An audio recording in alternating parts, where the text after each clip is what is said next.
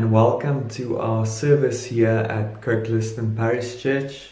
It's really good that you are joining us, and we are delighted to have you here with us. It's been a week filled with lots of things, but especially stories about conflict and turmoil. So, our first thoughts this morning is especially with everyone in Israel and Palestine and we pray for a de escalation of all the violence and the warfare that is going on right there at this very present moment. Whatever side you find are in the wrong, um, we just pray for God's peace and for His harmony to reign in that land forevermore. So um, we are especially mindful of them this morning. Friends, if you like puzzles, any type, you're in for a treat today. We are all part of God's puzzle. Every piece unique and crucial for the bigger picture to be complete.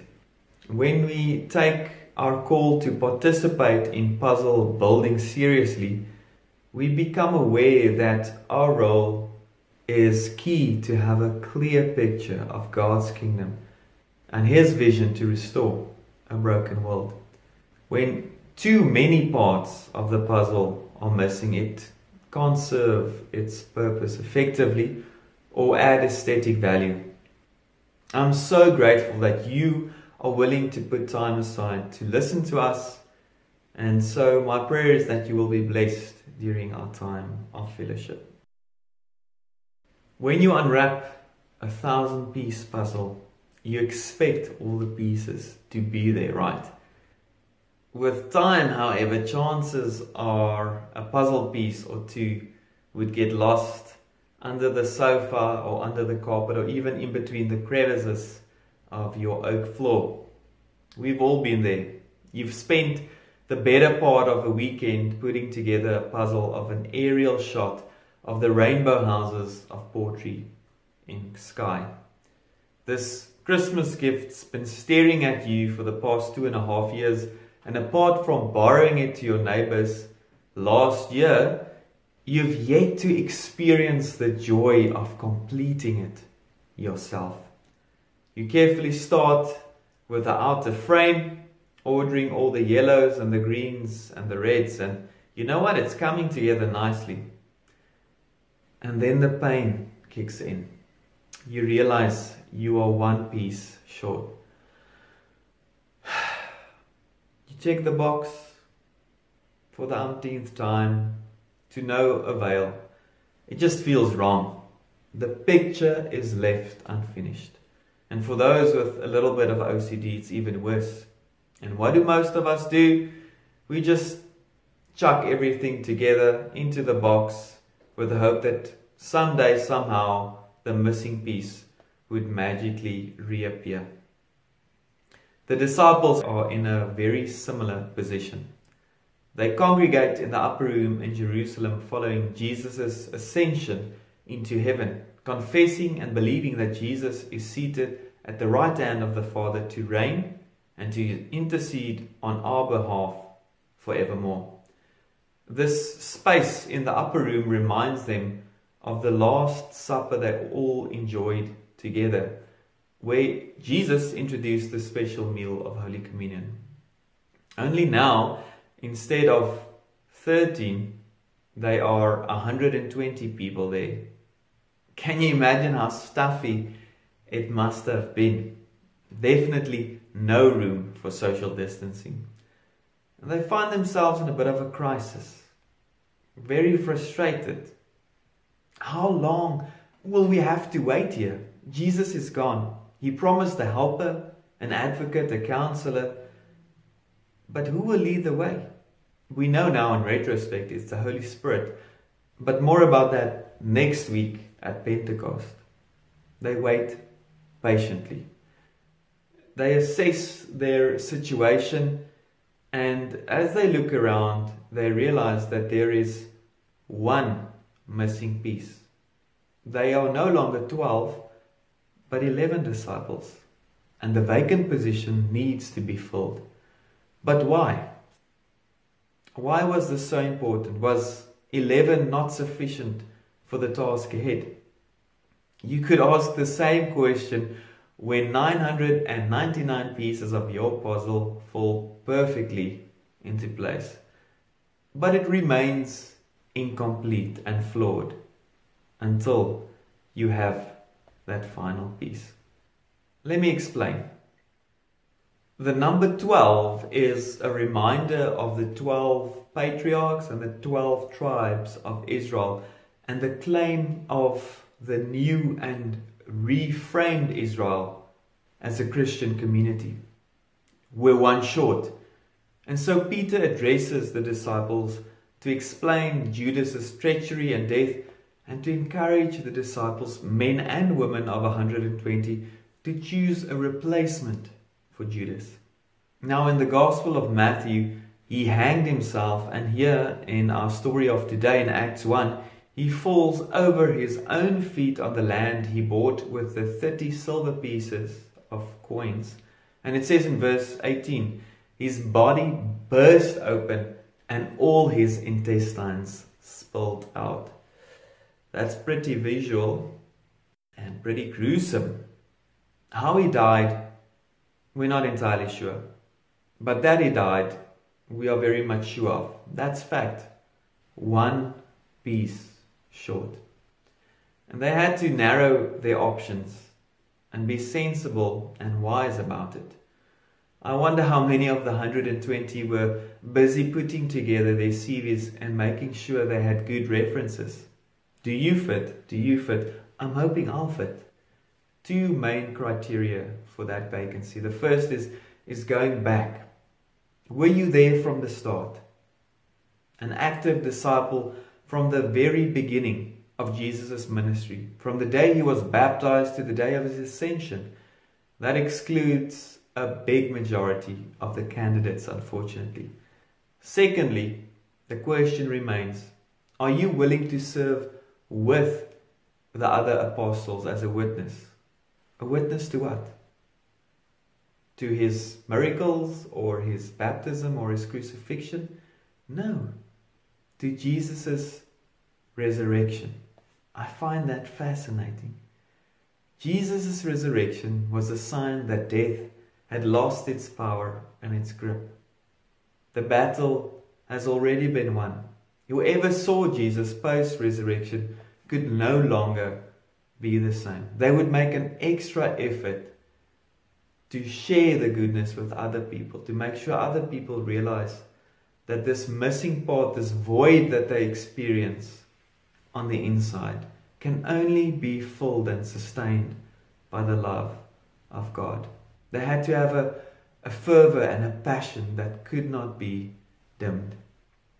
And so the disciples, they respond to this crisis of a missing person with peace by praying constantly in the upper room for discernment and for guidance. For 10 days on and off, we are told. The best way the church till today can faithfully respond to ever changing circumstances or a crisis is to pray about it as individuals, but especially collectively. They could have sulked and remained preoccupied with the failures of Judas, but they proactively kept seeking the will of God throughout. Isn't that just beautiful? They recognize themselves as a blessed community, together possessing all the necessary wisdom to make a good decision. In Ernest Hemingway's story, From Whom the Bell Tolls, and I have to make a confession, I used to think this is only a Metallica song, by the way. It is recorded as a town custom that the church bell tolled on the death of a citizen. And often the people would come running to find out for whom the bell tolled. On one occasion, in an answer to an inquiry, this response was given No man is an island on itself, for every person is a piece of a continent, a part of the main. If a clod be washed away by the sea, Europe is less. every person's death diminishes me because I am involved in humankind. Every single piece matters, for without it, the puzzle remains incomplete. Your prayers matter. The first recorded public prayer of the church to be is found in connection with the choice of another apostle. They did not ask God to alter his will to fit their desires, but rather that they might know God's will in the matter before them. They responded to, to Peter's proposal with prayer and ended up with two suitable candidates Justus and Matthias. Funnily enough, this is the first and the last time we hear of these two individuals. They obviously didn't play a massively significant part, but their presence made all the difference. Their presence made all the difference. The crowds found it difficult to choose between the two, so they had to flip a coin or draw a straw or throw a lot. Now, cost a lot. This wasn't a haphazard process in biblical times. Rather, it had a respectable history in Hebrew tradition. It was used in Numbers 16, verse 8, to choose between which goat would be the scapegoat. It was used to distribute land between the tribes in Numbers. And you remember how Jonah was thrown overboard amidst the storm because they cast a lot and it fell on him. Now, don't be distracted by the casting of lots. The point is not the method, but the posture. The community leans into the trust of God's goodness, seeking His guidance on important decisions. So they read, they study the scriptures, then they commit to communal practices of prayer. They acknowledge their limits, and then only do they cast lots. They, of course, at this point, haven't received the outpouring of the Spirit. We will discuss this next week, Sunday, at Pentecost. But I wonder, I wonder how, how our church and our communities and even the lives of individual believers would present themselves if we took the weight of difficult decisions off our soul, shoulders by, by distributing them evenly among our friends. How would you feel about that? Do you ask people to pray with and alongside you when you need to make big decisions? How long has it been since you had to replace a puzzle piece and asked someone to pray with, with you to discern God's will? In a culture that pushes individualism, we're relying less on one another's counsel and wisdom and discernment. I wonder if you would agree.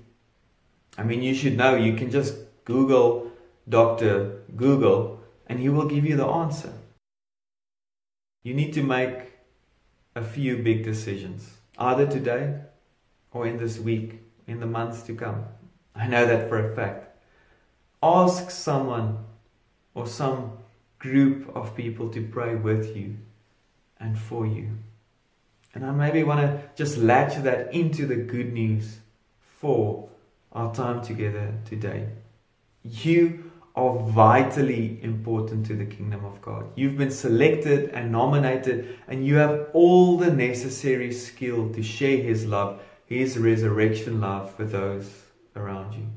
It's incredible to think that Paul didn't see Jesus in his entirety, in his ministry. In fact, he was there when Jesus was crucified, but he couldn't care less at that point. Still, God used him mightily.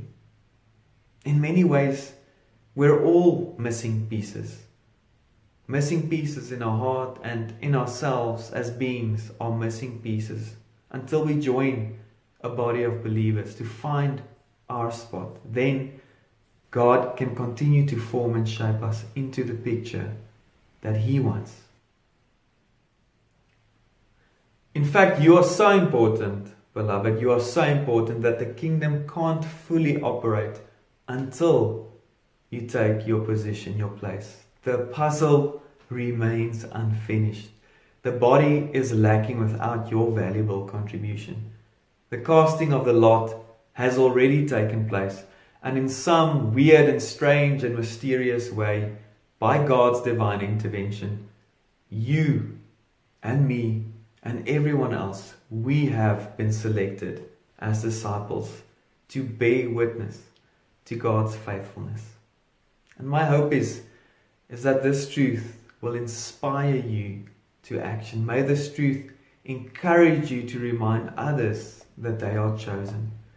And may you, elected and chosen one, then take your rightful place amongst God's disciples to perfect his mission for the community. God sent Jesus as the final and the ultimate puzzle piece to make everything complete and right, to reconcile us to the love of God the Father, so that we, in turn, can become beautiful pictures for the world around us, to serve them and to love them as best as we can. My hope is that we will pray more, more together, more collectively, as we find solutions to all the problems that we might face in the future. We pray this in the name of Jesus. Amen. Thank you once again for joining us. You are very welcome. Receive now the blessing of the Lord. You are part of God's puzzle. You are unique and special and important. Amidst your imperfections and rough edges, you fit in perfectly into God's story and the life of the bigger picture. May you come to believe that more as you venture into this world as nominated, elected, and chosen disciple to share the good news of God's love. And may the grace of our Lord Jesus, the love of God, and the fellowship of the Holy Spirit rest and remain with you forevermore. Puzzle peace. Amen.